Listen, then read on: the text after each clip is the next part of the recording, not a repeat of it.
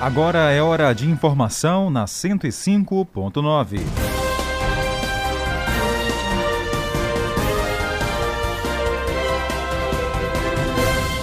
Polícia investiga funcionários dos Correios que estariam simulando furtos para ficar com mercadoria.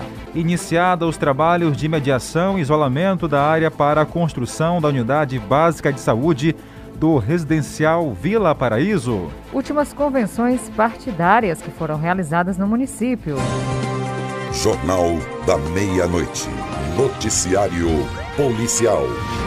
Olha, foi preso acusado de liberar facção criminosa que atuava na cidade de Timon. Uma operação realizada nesta quarta-feira pelo Departamento de Narcóticos da Polícia Civil do Maranhão resultou na prisão de um homem apontado como líder de uma facção criminosa que atua na cidade de Timon no esquema de venda de drogas e envolvido em práticas de homicídios. A operação contou com o apoio da Polícia Civil do Piauí, através do DEPRE e também do Grupo de Atuação Especial de Combate às Organizações Criminosas do Ministério Público do Maranhão. Os mandados foram cumpridos nas cidades de Teresina, no Piauí, e também em Timon, no Maranhão.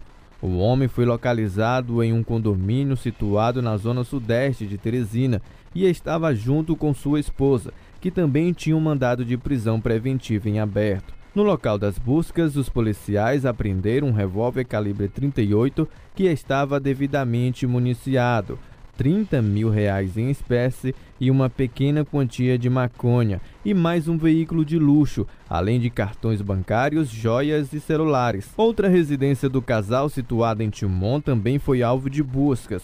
No local foram apreendidas mais duas motocicletas, televisores e relógio de elevado valor comercial. A polícia investiga, além do tráfico de drogas, a associação para o tráfico e o enriquecimento ilícito das pessoas envolvidas no esquema.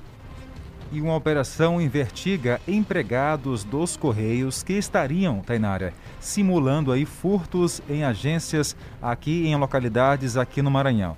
Aqui em Caxias teve recentemente aí uma mulher que foi presa, acusada que ela estaria pegando algumas mercadorias levando para sua residência.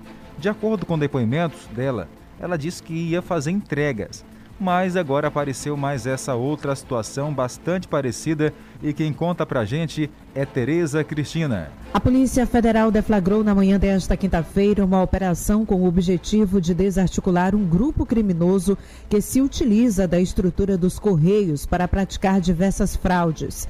Denominada de mercância postal, a operação contou com informações da Coordenação de Segurança Corporativa dos Correios, com o apoio do Ministério Público Federal.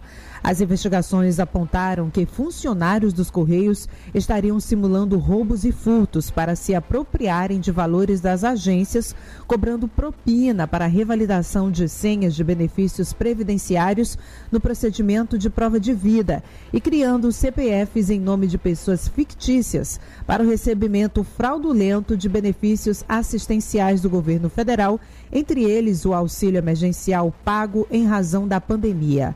Foram cumpridos 16 mandados de busca e apreensão, seis mandados de prisão temporária e oito, e oito mandados de intimação. Além disso, foi determinado o sequestro de bens dos principais investigados no valor superior aos 930 mil reais. A operação chegou às cidades de São Luís, Barreirinhas, Santo Inês, Bacabal, São Luís Gonzaga, Lago Verde, Codó e Coelho Neto. Ao todo, 74 policiais federais cumpriram as determinações judiciais. Se confirmadas as suspeitas, os investigados poderão responder por roubo, furto, corrupção ativa, corrupção passiva, peculato, peculato eletrônico, falsa comunicação de crime, estelionato majorado e associação criminosa. Olha, o trabalho remoto de uma professora da rede municipal aqui de Caxias tem chamado bastante atenção e se torna destaque pela, pela experiência, pelo carinho dado então aos alunos. E também pela excelência que ela vem fazendo aí ao longo do período de pandemia. Olá Jardel, olá Tainara. Vou falar agora com a gestora da Escola Jadiel Carvalho, UEM Jadiel Carvalho, né? Maria da Conceição de Sales, que vai falar sobre algo diferenciado que acontece na escola. Professor, explique o que está acontecendo de diferente em relação às aulas remotas feitas aqui pelos professores. É, diferente a professora Loísa, né, ela vem para a escola uma vez na semana, duas vezes na semana, segunda e quarta. Além dela atualizar as aulas, né, as atividades para entregar para os alunos, ela também ministra a aula pelo Meet, né, pelo aplicativo Meet.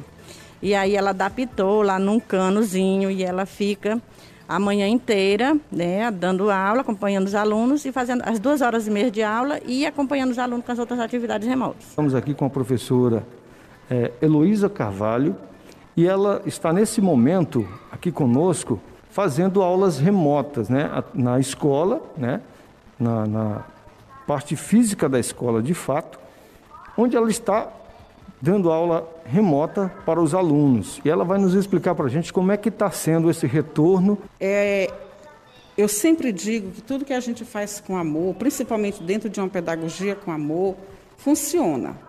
É claro que nós estamos lutando com esse invisível, com esta pandemia. Está sendo difícil para muitas famílias, que não têm, às vezes, vamos dizer, o WhatsApp. Mas nós estamos fazendo, eu estou fazendo é, tudo aquilo que está ao nosso, ao meu alcance, e creio que meus colegas também, para que tudo, tudo isso possa ter um resultado positivo. De educação, a gente fala agora de saúde, porque a Prefeitura de Caxias iniciou os trabalhos de medição e isolamento de uma área que vai ser construída uma unidade básica de saúde lá no residencial Vila Paraíso. O residencial Vila Paraíso conta com uma unidade básica de saúde que funciona em um imóvel que foi adequado para assistir aos moradores da comunidade, enquanto uma nova UBS é construída. Em fevereiro deste ano, foi lançada a pedra fundamental da nova unidade básica de saúde, e nesta terça-feira, dia 15, teve início os trabalhos de medição e isolamento da área a ser construída. O secretário municipal de saúde, Carlos Alberto, destacou a importância do equipamento público. Praticamente todas as nossas unidades básicas de saúde, que são em número de 38, elas funcionam em prédios próprios, adequados para esse atendimento. E tem, temos pouquíssimos casos que são em prédios locados, como é o caso da eh, Vila Paraíso. E nesse sentido, a gente já se mobiliza para fazer a construção. Vale lembrar que a atenção básica, que, é composta por cerca de eh, praticamente 40 eh, instalações, ela, ela, ela sofreu no, no, nos últimos tempos um processo de reforma e adequação.